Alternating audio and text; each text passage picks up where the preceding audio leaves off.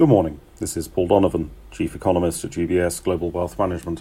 It's 6 o'clock in the morning London time on Wednesday, the 28th of June. Yesterday, US economic numbers were reported as being better than expected. The thing is, better than expected is sort of expected these days.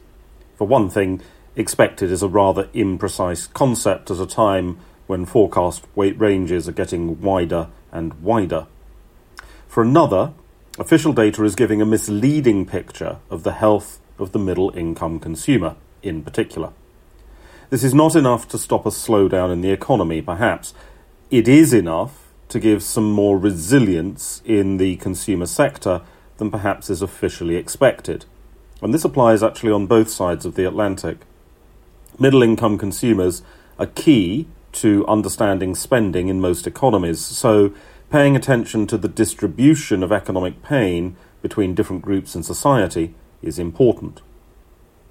For example, in the United States, the home owning middle class have a higher real disposable income than the consumer price inflation measure implies, because this group are not actually paying the fictional owner's equivalent rent. If they are also one of the hundreds of millions of US consumers who are not buying a used car this year, their real disposable income gets another boost relative to the consumer price inflation implied number. Economists are often accused of cheating when they subtract things from consumer price inflation, and of course, these items should be in the consumer price inflation calculation. But if you are interested in consumer spending firepower, understanding the detail of inflation and subtracting some items is necessary. On the subject of inflation, Italy will be giving preliminary June consumer price figures, and the expectation is for another slowdown in the pace of inflation. Of course, inflation is still elevated. The expectation today is for a 6.8% year over year rate. However, the rate is down almost 6 percentage points in less than three quarters.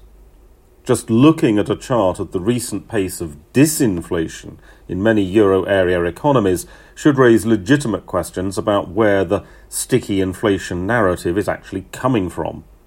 It's not coming from the economic data, at least not for now. At the central bankers' rave party in Sintra, Bank of England chief economist Pill will be putting down their glow sticks for long enough to be able to deliver a speech on policy. Recent comments from Bank of England members have not necessarily shed that much light on the future policy direction of the UK. Pill speaks with more authority on the economy, although it does occasionally speak with less tact. That's all for today. Have a good day.